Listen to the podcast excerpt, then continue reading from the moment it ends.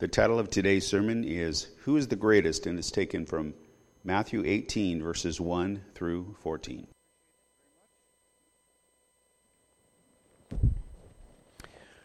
Would you pray with me as we ask the Lord to be our teacher this morning? Father, we thank you so much for the Word of God. We pray, Lord, that it would give us comfort this day, that it would give us guidance, that the Holy Spirit would have freedom to speak to us, Lord, in our inner man, that we might be better equipped, better prepared to serve you in the places of need that we find ourselves. On this day, we pray in Christ's name. Amen. Many of us can remember Muhammad Ali, the late great heavyweight champion of the world. He's now gone, but during his boxing heyday, Ali seemed to be bigger than life. In his early days, he was famous for his braggadocio.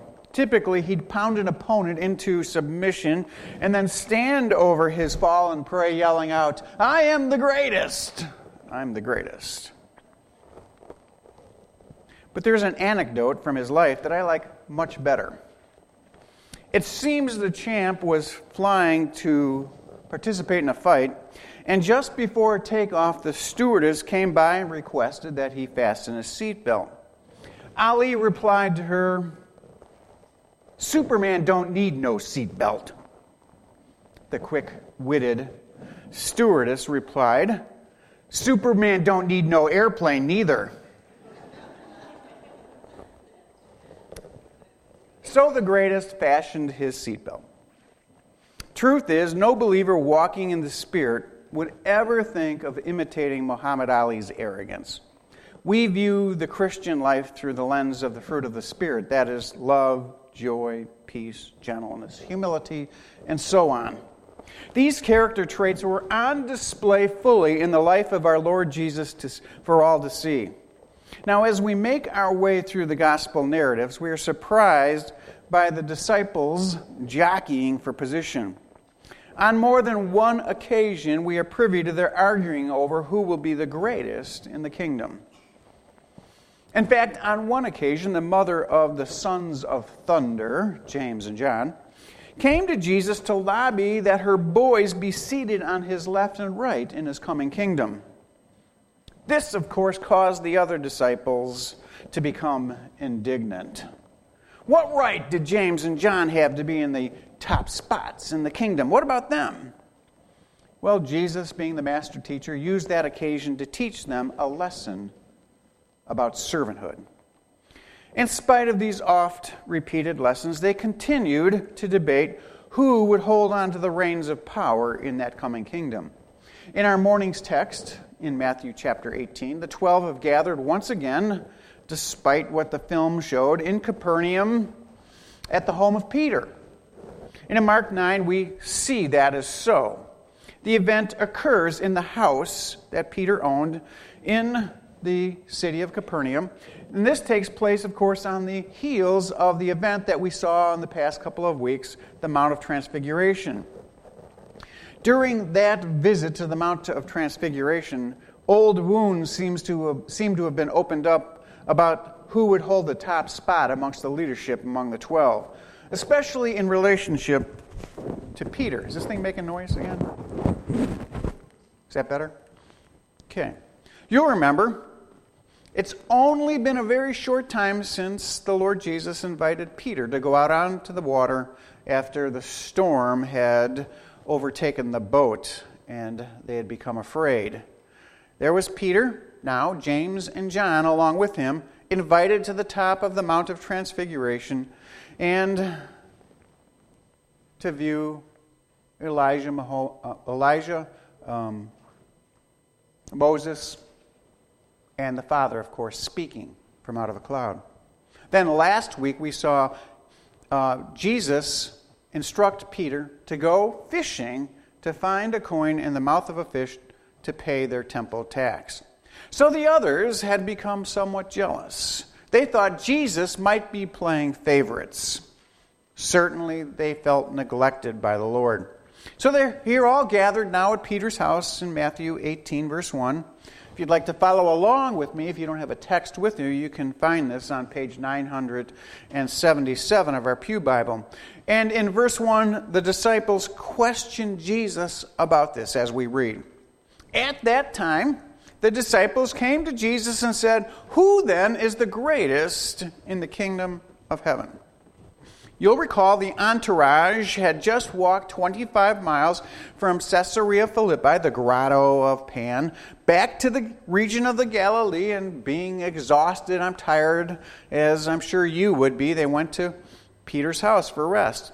Matthew, Matthew states that it was at that time that this important question arose Who will be the greatest? Notice that Matthew tells us the disciples came to Jesus with this divisive question. Now, the Lord is not out ministering to the lost of Israel. He's not dealing with the religious elites nor the Gentiles in the Decapolis. No, this question comes to the Lord Jesus from his own disciples who believe him to be the Messiah King of Israel. These men were not unbelievers, but just the opposite. So then, how do we understand this text? Are we to understand it evangelistically, as most will preach it? Or should we understand it in a discipleship mode? Most, I believe, misinterpret this text completely. Why? Because this is the disciples coming to Jesus who are already faithful in Christ, they believe in him. They're anticipating his coming kingdom. That's why they're asking this question. So, naturally, as Jesus' closest advisors, they expect to hold positions of power in that coming kingdom. Let me be clear that Jesus is addressing believers and not unbelievers. They are questioning him about his coming kingdom and not about the church. If you do not understand this, you will misinterpret this, quest, this text completely. The church is yet future, it has not been inaugurated. His death and resurrection have not taken place.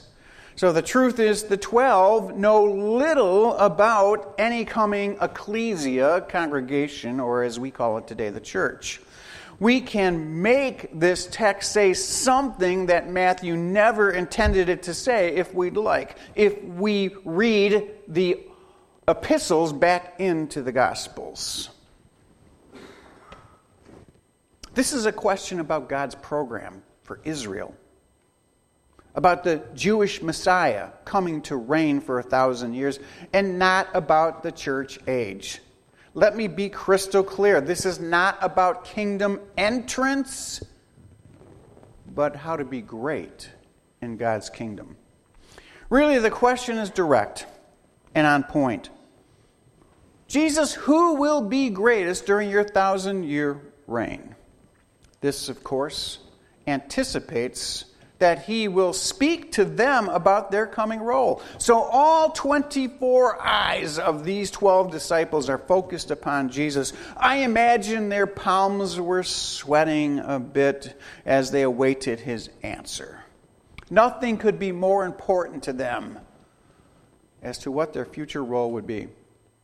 Now, you'll recall that this, again, this question surfaces on the heels of chapter 16, if you will, in which Jesus taught on rewards in his coming kingdom. He said there, you'll recall this, the Son of Man will come in his glory and the glory of the Father with all of his angels and will repay, there it is, will repay, recompense, reward every man according to his deeds. And he then added for effect, Truly I say to you, there are some standing right here who will not die until they have seen me where? In my kingdom. Well, Peter and James and John in chapter 17 had the privilege of seeing Jesus transformed. They had a preview of his coming kingdom when Jesus was standing there all white and in his glory with Moses and Elijah on the mountaintop. We wonder why Jesus would instruct the three not to say anything about this event, but we have a clear answer. Because if they did, the other nine would get indignant and jealous. So they finally understood that what all they had believed about his coming kingdom was wrong. They didn't, they'd all been indoctrinated into false teaching about the coming kingdom by the religious elites of Israel. They taught that God would bring in a golden era of peace and prosperity, and that the Messiah would reign over the land just as David and Solomon had done. So the twelve had these visions dancing in their heads of us being established into a powerful kingdom in which they would be part of the, of the ruling elite. They now understood that there were questions about that and that they would, were probably wrong as to their expectations. That's what prompted this question. I'm sure they wanted to encourage Jesus for that uh, time to come, for his rule to overwhelm Israel, for him to uh, somehow, however the Messiah could do it, to eliminate the, the Roman threat and for him to rule. And as they pondered those wonderful images in their head, they coveted these positions of prominence and power. This was a question then for the disciples of self promotion, of thinking of themselves and a future as they saw it, even though they now had these questions, these doubts in their minds.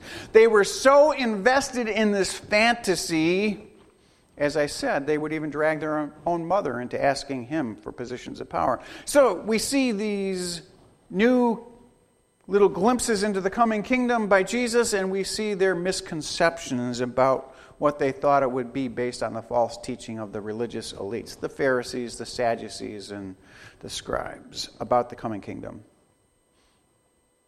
They assumed that it would be much like all the other kingdoms of the earth. That there would be rank, that there would be power, there would be status. How could they have fallen for this kind of thinking? How could they get it so wrong? What was the cause of their misconception? Well, at the base, the bottom line of it, it was their own sin. The root of it was their own pride.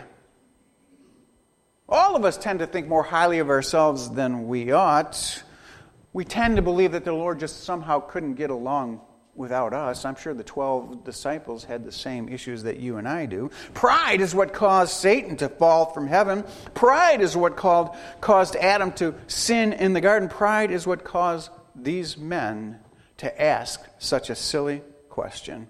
Pride is the source of all of our conflicts and divisions. Let me remind you once again that this text is about greatness in the kingdom and not in the church.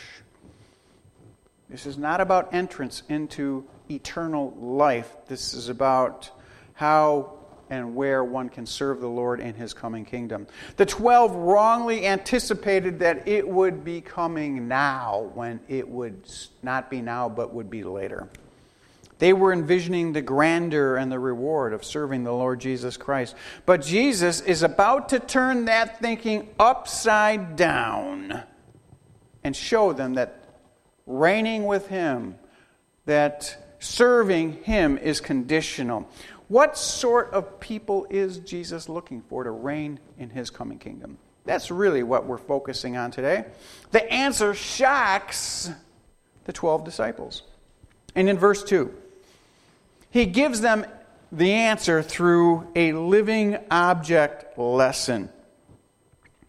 In verse 2, we read that he called a child. Some believe that this was Peter's child and he stood them or set the child, him before them. Don't you love it? Jesus was the master teacher. He always used object lessons. Remember when he was at the grotto of Pan, he used the mountain as an example? The, the grotto with the, the cutouts for the, for the false gods, he used them as an example. The waters flowing, he used as an example the Lord loves to use things around him in nature and in life. And he does so here. He uses a young boy as an object lesson. They're sitting there waiting breathlessly to find out who's going to be the greatest in the kingdom, and he pulls this kid out from the, the household and stands him in front of him. His answer was a, a child. They were secretly hoping that Jesus would point to them and say, Peter, you're going to be number one. You're going to be the prime minister. And John, you're going to sit on my right. And James, you're going to sit on my left, just as mommy asked.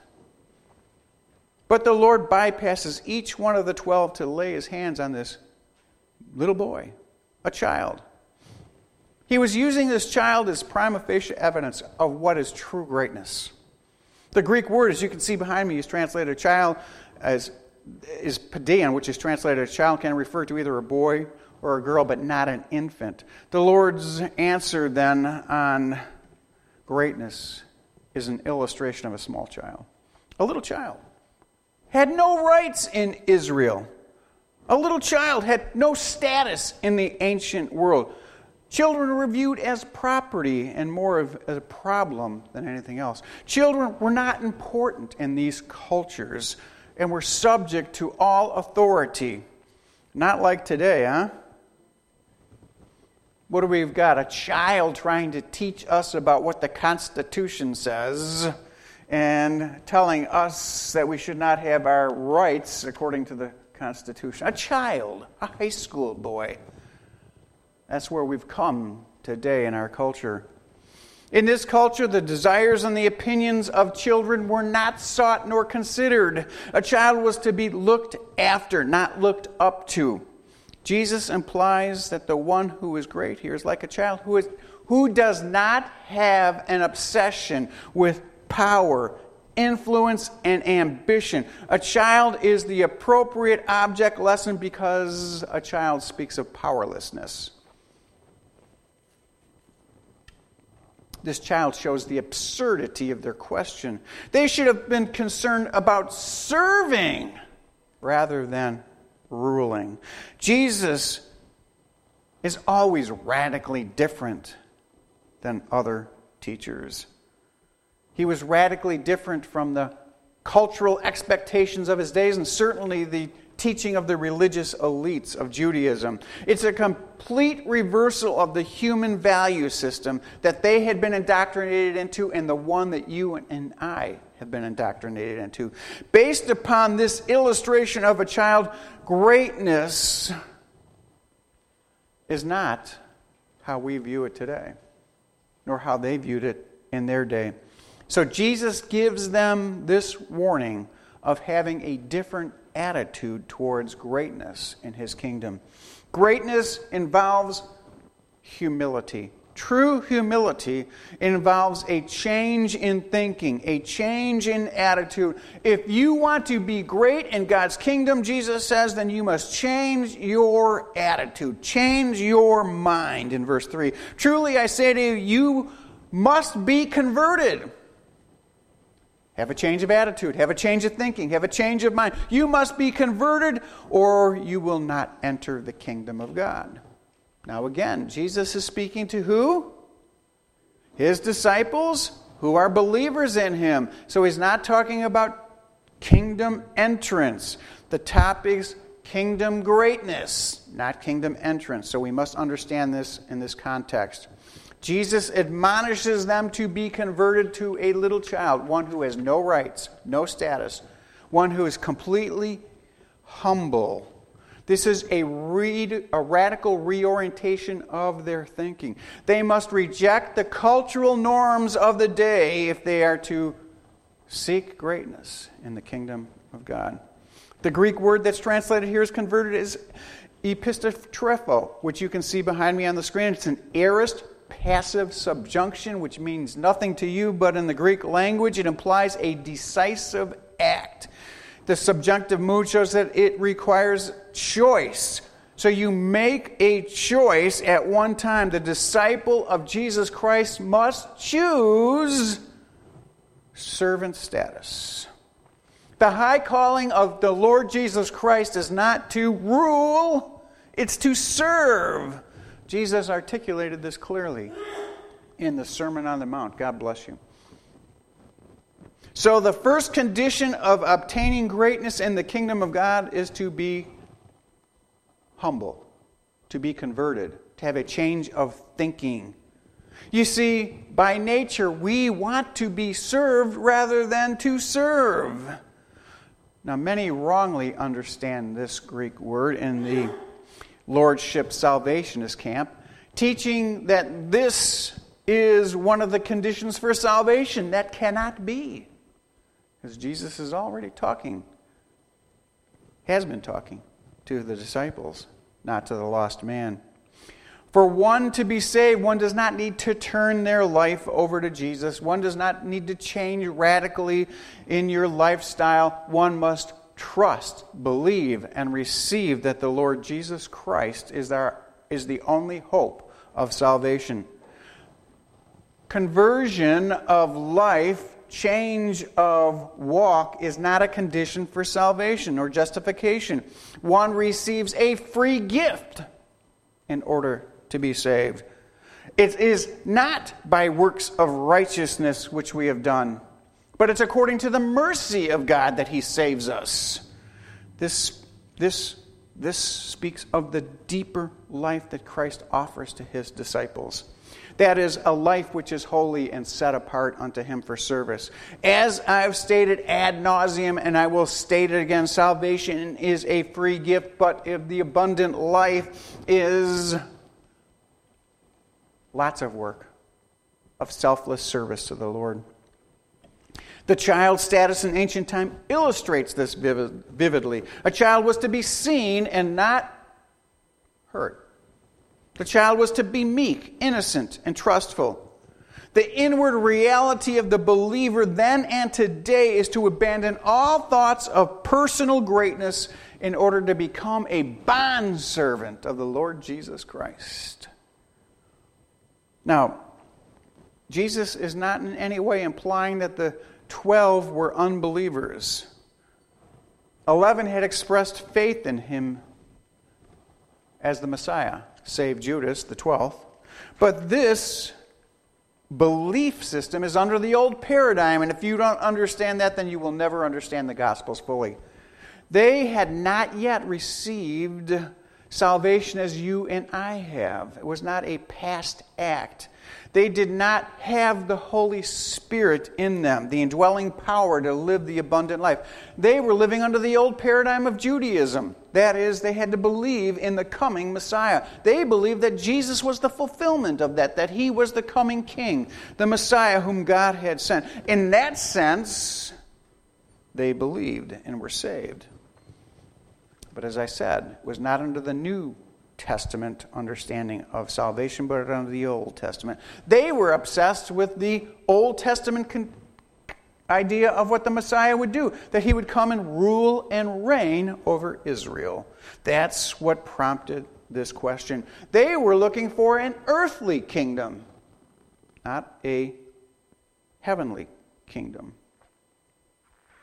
This question about greatness didn't necessarily mean that one of them had priority over the other, uh, in their, even in their own minds, but that they, that they should all have prominence in the kingdom. So they're asking Jesus what role they will play in his coming kingdom as prominent leaders in it.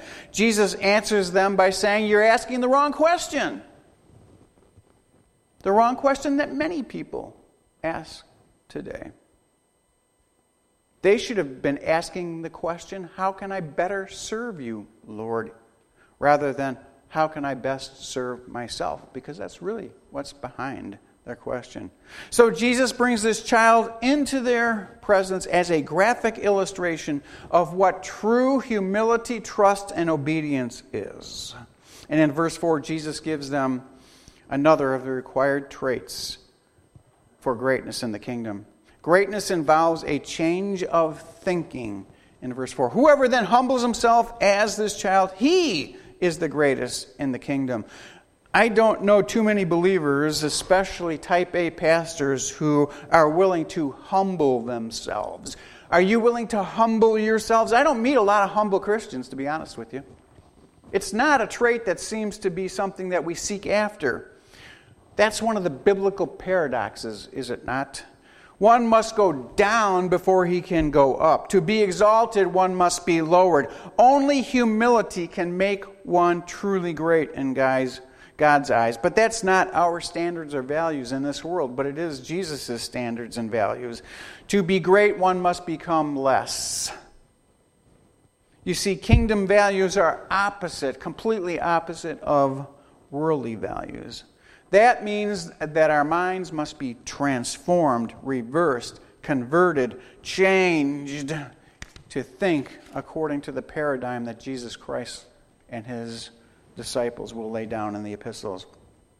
You know the passages of, of Scripture. Have this mind in you which was in Christ Jesus. A change of mind must take place.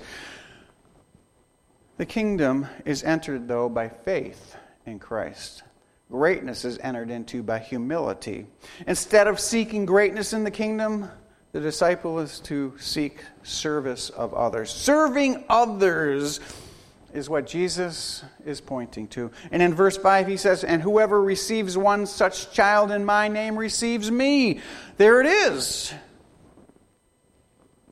We are to receive a child as we receive Jesus because we are receiving that child in Jesus' name. We are to accept, we are to welcome, we are to love others. Not because they're nice people, not because they are lovable necessarily, but because Christ is formed in them. We do it in Jesus' name. Receive others like this child in my name. That suggests that we do this act of service for the Lord humbly because it is for His sake, as though we were receiving Him. There's a lot of people I'd rather not welcome. There's a lot of people I'd rather not receive. I know that's true with you, right? But if we are to humble ourselves and be like our Lord Jesus, we are to accept all people and love them as Christ would love them. The child in verse 5 is now changed, the metaphor here, to the little ones in verse 6. The association of the child and the little ones is made clear, however, to us by the phrase, Who believes in me? Listen to verse 6. But whoever causes one of these little ones who believe in me to stumble, it would be better for him to have a huge heavy millstone hung around his neck and then be thrown into the depths of sea, the sea and drowned. Holy cow. What a picture. Can you get the imagery here? Greatness involves not tripping up other people. How many Christians I know love to fall other pe- cause other people to fall? They don't believe that in their heart and mind, but that's what they're doing. You see, we don't really come to church to serve others. We come to be with our community of friends. We want to be noticed. We, we don't want to serve others, we want others to serve us. Am I stepping on too many toes here? I'm telling you the truth. We're to be changed from a child to one of these little ones. We're to, be, have, we're to go through a change of status rather than age, is what Jesus is pointing out here. What Jesus is saying is we're to move from being a child to a maturing believer, from a child to a little one. And if we cause any of these to stumble and to fall, woe unto them. Listen to me now very clearly. You will never hear this from other pastors. I'm telling you the absolute gospel truth. The worst sin that you can commit as a believer, listen now, are you listening? The worst sin that you can commit as a believer is to break the fellowship of the church, to break the unity of the body of Christ. That's the absolute worst sin you can do. Not murder, not adultery, it's to break the fellowship of the believers in the church. Disunity is a horrible sin against the body of Christ.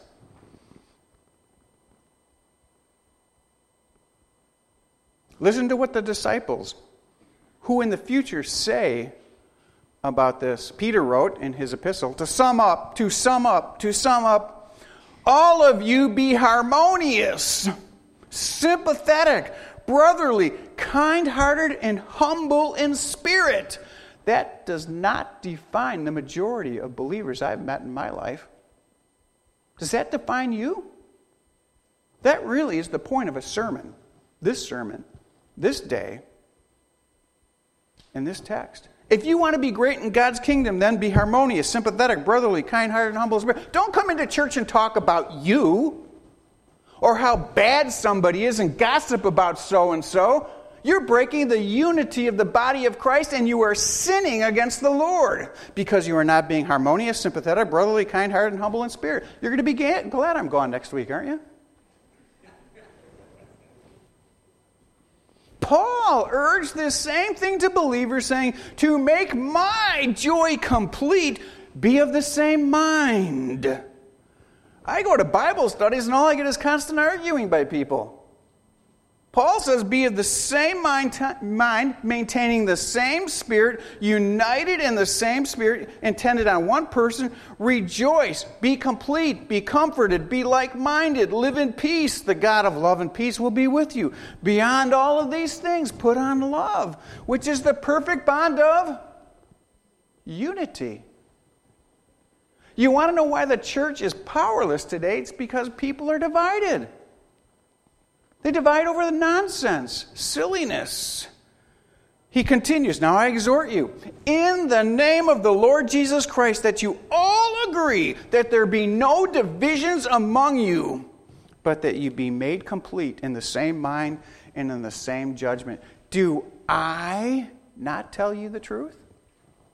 The biggest sin that you can commit against God as a believer in Jesus Christ is destroy the unity of the fellowship of the church. The opposite of welcoming a believer is causing that believer to stumble. That's exactly what Jesus says. The Greek word used here is scandalon. You don't need to be an English scholar or a Greek scholar to know where that one leads to, do you? Scandal. To cause someone to stumble is to cause a scandal, literally. To offend, to trap, to cause one to stumble or fall. It is a verb used 13 times in the book of Matthew. To sin against God, and to sin against others, and to sin against yourself.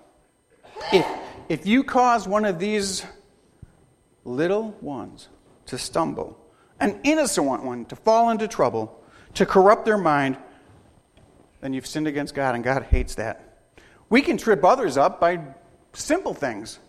We can cause them to stumble by being gossipy, by being catty, by being nasty, Anything that gets in the way of building others up becomes a scandal. This can include the cold shoulder, a nasty phone call, an unkind word, or the lack of praying for others. Sometimes we pass along scandalons and we call it a prayer request. These types of communication between people can be stumbling blocks for others, and stumbling blocks are very serious and should be taken that way because they are a test of your own spiritual health. That might mean, might mean we need to take drastic remedial measures to deal with ourselves or others who are stumbling blocks. What is at stake here is the little ones who believe in Jesus all believers are liable to stumble, but especially those who are young and immature. And the Lord takes this very serious because he uses great hyperbole. Now, if you take this text and you read it literally without understanding that he's using the figure of the speech here, you should go home and get out a hacksaw or one of those kitchen scoopers Let's start with the eyes first. Gouge out your eye and then get the hacksaw and cut off a hand. I don't know how you're going to cut off the second one, but you could do a foot. That's not what the Lord's saying. He's using, well, when I went to Chicago public schools, it was hyperboil, but you know it better as hyperbole.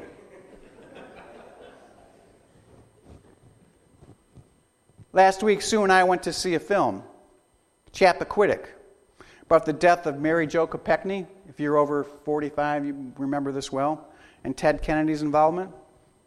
Drowning in water is horrific. Can you imagine being tossed into the deep with a heavy stone around your neck and you know you're going to die in the depths of the sea? What Jesus is doing is drawing a picture of them, of being tossed overboard into the depths of the Mediterranean or perhaps the Sea of Galilee. Then he changes metaphors here. Talks about hacking off of hands or gouging out of eyes. And he would then talk later on, using another metaphor, about the sheep, one wandering away. As you know, Jews were shepherds, most of them. Early on in their lives, all of them were nomadic shepherds that wandered from one grassy area to another. Jesus uses this hyperbole, these examples, to make a point. He's making a point. He's not saying literally go out and do these things. He's talking about the severity of judgment for the one who makes a young believer to stumble in their walk with Him. He's saying it would be better to face the judgment in this life than to face the judgment that's coming in the next life. So the Lord is, is juxtaposing here for us temporal judgment alongside of that of eternal judgment. I'm setting up these texts, this text so you can understand it or get a better idea of what it means. He gives an example of temporal judgment. We know some of these off the top of our head. Ananias, Ananias and Sapphira were believers, right? Did they go to hell for their lying to the Holy Spirit? No, they were temporally judged. They lost their life. Their judgment began in this life when they were killed, when their lives were taken. But there was also eternal judgment, and that they would lose rewards in the life to come. Jesus says that his disciples, if they truly want to be great in his kingdom, must be humbled and not concerned with positions of power and authority. They're to be concerned with serving and not causing others to stumble. Look with me at verse 7. Woe to the world because of its stumbling blocks. For it is inevitable that stumbling blocks come. But woe to that man through whom the stumbling block excuse me, comes. The first warning here for the believer, the remedial measure that needs to be dealt with, if you will, is that uh, there is obvious temporal judgment that is available for God to use to cause your change of mind and thinking. Of course, I've given you the illustration of death of Ananias and Sapphira. We also saw another temporal judgment. You'll remember in 1 Corinthians chapter 11, remember the people who were making a mockery out of the Lord's table? They were getting drunk on the wine at the Lord's table, remember? And some fell a sleep. They died. The Lord took their lives. Woe is pronounced by the Lord. Judgment is coming upon the whole world system. So we have here the idea not only of temporal judgment, but of eternal judgment. The temporal judgment, though, is illustrated in verse 8. If your hand or your foot causes you to stumble, cut it off, throw it away from you. It is better for you to enter life crippled or lame than to have two hands or two feet to be cast into eternal fire. The seriousness of this warning is illustrated by the word woe, but this is hyperbole. This is what you should do to avoid temporal judgment in this life. A better choice is temporal judgment, though, over eternal judgment. So, to avoid the judgment of God, one should rid himself of worldly influence because it will cause you to stumble and fall. Notice that this verse 8 begins with the conditional word if, right? We're all attuned to those now. Whenever you see an if in the New Testament, you should be wondering is that a first class, second class, or third class conditional clause? This begins a first class conditional clause which assumes the author's perspective to be true. The idea of cutting off a hand or your foot is to avoid sin. That's shocking, though it is hypothetical, hyperbole. It's showing and stressing the seriousness of sin. Jesus doesn't intend any of you disciples to actually do this, okay? It's a figure of speech. He's exaggerating to show us the seriousness of breaking the unity of the faith. The greater, the greatness, I should say, of the hyperbolic suggestion makes the point even further. It's shocking to think about this, right? This is something no one would actually ever do. The same comparison, however, is used by Matthew on several occasions. So we see that he uses this point, especially back in the Sermon on the Mount, to, to underscore the seriousness of sinning against the body of Christ. Again, God is concerned with protecting his literal, little ones, the ones who are immature and growing in their faith. What could be worse than drowning in the sea, being totally unable to save yourself? What could be worse than walking through life blind? What could be worse than not having feet and hands? Nothing, right? Pretty bad, right? Well, Jesus says you're better off that way than spending an eternity in hell, in Sheol, in the fires of judgment.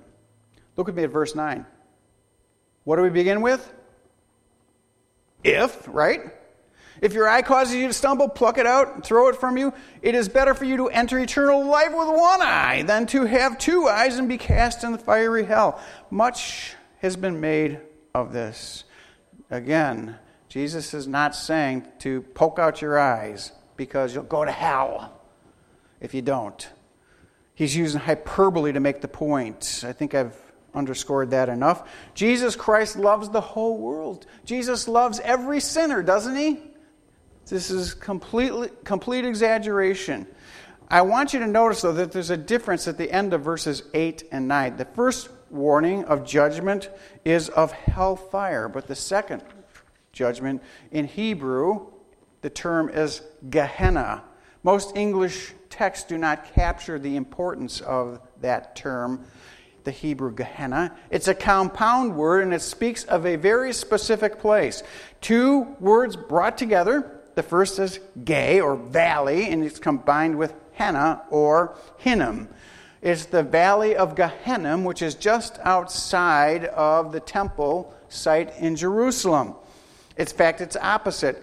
In 2 Kings chapter 23, we read of the Phoenicians who sacrificed to the fire god Moloch in the valley of Gehenna, or the valley of Hinnom, just outside of the temple place in Jerusalem. It says in chapter 23 of 2 Kings, in the valley of the sons in the valley of the son of Hinnom, that no man might make his son or daughter pass through the fire of Moloch in the valley of Ben Hinnom. He burned his sons in fire according to the abominations of the nations which the Lord had driven out before the sons of Israel. He did much evil in the sight of the Lord, provoking him to this anger. They have built the high places in the valley of the sons of Hinnom to burn the sons and their daughters in fire, which I did not command. Here, is the awful practice of the worship of Moloch and child sacrifice. Once David took the city of Jerusalem, they turned that place in which children were sacrificed to the god Moloch into the garbage dump. It literally became the place where people burn their refuse. Metaphorically, it was used to describe Sheol, Gehenna, or hell. Let me be clear Jesus is not suggesting that anyone was to maim their bodies. He's saying that no one need do this in order to be saved.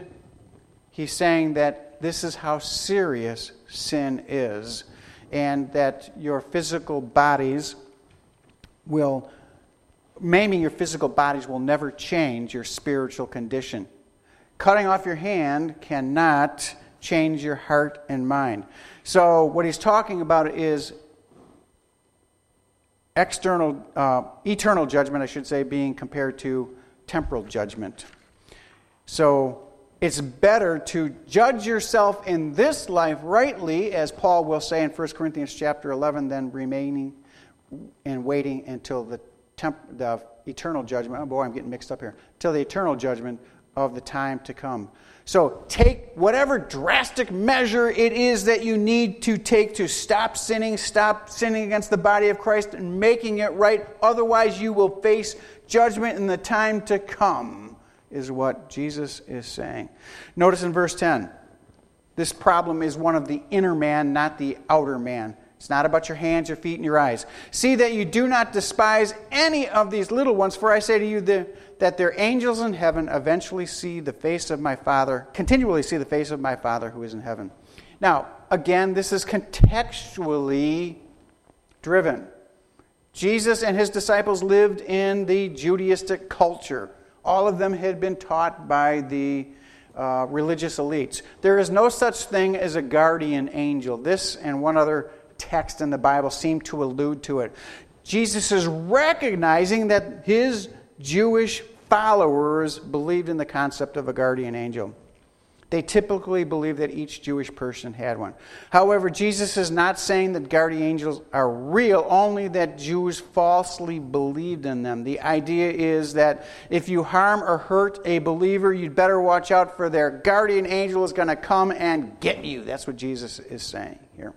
So, greatness involves not only humility, but the second thing that greatness involves is found here is not harboring ill feelings towards others, despising others. The disciple is not to be like the lost person who naturally does this. Paul will later warn believers this Do not grieve the Holy Spirit by do not grieve the Holy Spirit by whom you were sealed unto the day of redemption. Let all bitterness, let all bitterness, let all bitterness and wrath and anger and clandor and slander be put away from you. With all malice, let me ask you are you dividing the body of Christ? Are you despising others? Are you holding others with bitterness, contempt, wrath, slander, anger? If you do that against any brother or sister in Christ and the body, you are doing that terrible sin of causing disunity. Now, in verse 11, we find a verse that some think is not biblical. It says, For the Son of Man came to seek and to save that which was lost. Most scholars who do textual research textual studies believe that this verse was inserted by a well meaning copyist from the book of Luke into this place. I'll let you decide that or not, because the statement is true. But does it fit the context? That's the question. And most scholars, including myself, believe it was a copyist error because it does not appear in the best Greek texts at all. Now, Jesus moves on to another illustration here of the importance of treating people correctly and of not causing little ones to stumble. And that's the parable of the lost sheep. You probably heard it used evangelistically, but that does not fit the context in which Jesus speak, is speaking. He is the good shepherd, and he is the shepherd over the flock. Who's the flock? Those who believe in him, right? And there's a hundred sheep in his flock, so there's a hundred believers, right? Okay? The Lord is not insinuating in this text that the 99 who are faithful are unimportant. He's not saying that at all. He's making a different point, okay? He is not saying that one, the one who goes off is more important than the 99. He's focusing on how each sheep is valuable to him. I love it when he begins verse 12, though. This is the second time he's done it in the last three chapters. He turns to the disciples, and I believe he turns to Peter. Doesn't say that, but I believe it. He says, What do you think? now, if Peter had any common sense, what would he do? Shut up. Yeah, exactly. You tell me, Lord, what I'm supposed to think, is what he probably should have said. But, right, I'm sure Peter said something, but it's not recorded here by Matthew. Almost without skipping a beat, Jesus really doesn't give him a chance to offer any kind of comments. He goes right into this parable of the lost sheep and he says, If any man has a hundred sheep and one of them has gone astray, does he not leave the 99 on the mountain and go search for the one that is straying? Again, this is the context, I believe, of believers, not of lost people. Okay? Obviously, the answer to this is from the context a resounding Yes, Jesus goes and looks for them. God looks for the sheep that's gone wandering. Do you know any believers who have gone astray? that's funny, isn't it? We all have family members who professed Christ and have gone astray, don't we? Well, maybe not all of us, most of us, right? Does the Lord look for the straying believer? The answer to that is an unequivocal yes. He's given us 13 verses in great detail of how the Father protects and loves his children. And now he tells us that he goes after them and searches for them if they go astray. Notice he begins with that word again. What is it? If. That's a conditional word, but this time it's not like the other two. We know from the grammar, the construction of it, that this is a conditional clause of the third class. It speaks of a probable or likely future action. In other words, some of the sheep are going to go astray. And if a sheep does go astray, the Lord will seek them out. This going astray or wandering away by one of the faithful describes people, in my belief, of those who walk away from their faith in Christ. You ever had one of those in your family or your sphere of influence? They wander off. You're, they're at church faithfully for a while, and then all of a sudden you don't start seeing them. They stop not showing up. They fall into some kind of habitual sin. Such believers are, of, are not less valuable to the Lord than those who remain faithful. All sheep are of equal value to our Lord. Christ died for the hundred sheep, not just the 99. And he will actively pursue all of those who go astray. But since sheep are dumb, sheep are helpless, sheep are really weak, and they're unable to defend themselves against predators, some will go wandering away and get devoured. Believers or believers, you and me, and others are like all human beings. We are prone to wander. This underscores, this underscores, this underscores the importance of God's grace. This is why I'm a grace believer and not a lordship salvationist. Them, anybody who wanders away has never been saved in the first place. They're just lost. They were lost from day one. They never really trusted in Christ. They were just pretending.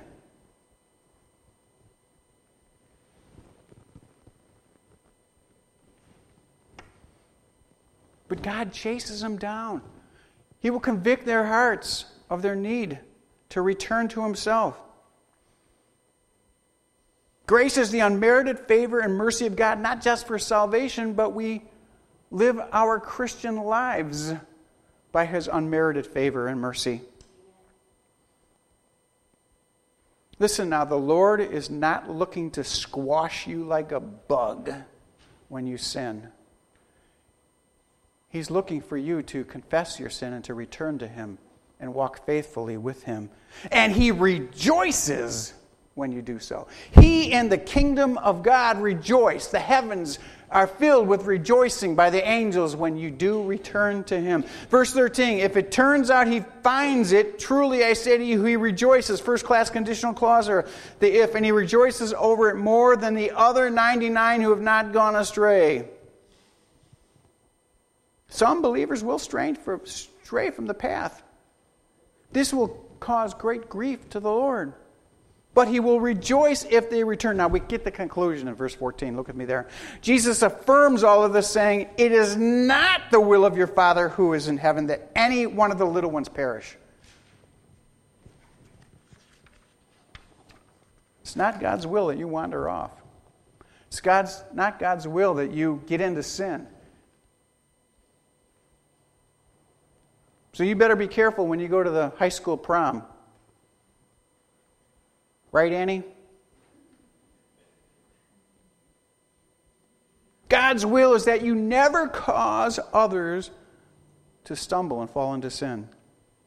Because judgment is coming. Temporal judgment is coming on the little ones who have believed in me. Sadly, some commentators misinterpret this text to say that some believers can lose their salvation. That isn't possible if we believe the rest of the overwhelming evidence of the New Testament, which unconditionally affirms that believers are secure, eternally secure in Christ. We must assume then that this destruction spoken of here speaks of disciplining a disobedient believer. It could be physical death, as I've already alluded to, but more likely it is the loss of the abundant life and of eternal rewards in the time to come. This life is a testing ground. What you do here and now has a, makes a difference on there and then. If you want to be great in God's kingdom, then you better be faithful here and now. It's up to you, it's a choice. You make the decision. You want to wander off into promiscuity, you want to wander off into alcohol or drugs or just living without Christ, that's your choice. That doesn't mean if you ever trusted in Christ at some point in time in your life that God writes you off. He's going to seek you out. He's going to do everything he possibly can to bring you back into the fold, even if it includes discipline, but he's never going to deny you. He cannot deny himself. He loves you and he died. Christ died for you. That's how much value he had for you. But certainly he will discipline you. Did it to Ananias and Sapphira. Did all those believers at the, at the abusing the Lord's table. You know people the Lord has judged temporally for their disobedience. So, how do we interpret this text? How do we apply it to our lives? We must not mix up the audience as to whom is being spoken. Jesus is speaking to his disciples, and he's not speaking to the church today. However, listen now, however, there are timeless principles embedded within the text that are true in any age or time period. We should not be, first, number one, we should not be consumed with our legacy or greatness. The first question I ever get asked when I go to a pastor's conference or get together is guess what? How big is your church? They're consumed with legacy or greatness. What consumes me is creating disciples for the Lord Jesus Christ. You know what that does, though? I can tell you exactly what that does. I'm being totally honest with you. It drives people away. People don't want to be disciples. They just want a fire insurance plan against hell. Don't tell me about the deeper life. All I want to do is come here and get a sermonette for Christian that's on Sunday mornings. Tell me that I'm okay so I can go home and continue to live in sin. We should not be consumed with our legacy or greatness. We must become little before we can become big. The path to achieving greatness, the abundant life, is humility and service to Christ. We must also exercise great judgment in offending other believers. We must bear in mind that Jesus is first our Savior, but secondly, He is our judge. He will reward us based upon our faithfulness in this life and that life. Finally, we tend to value people on human scales of worthwhileness.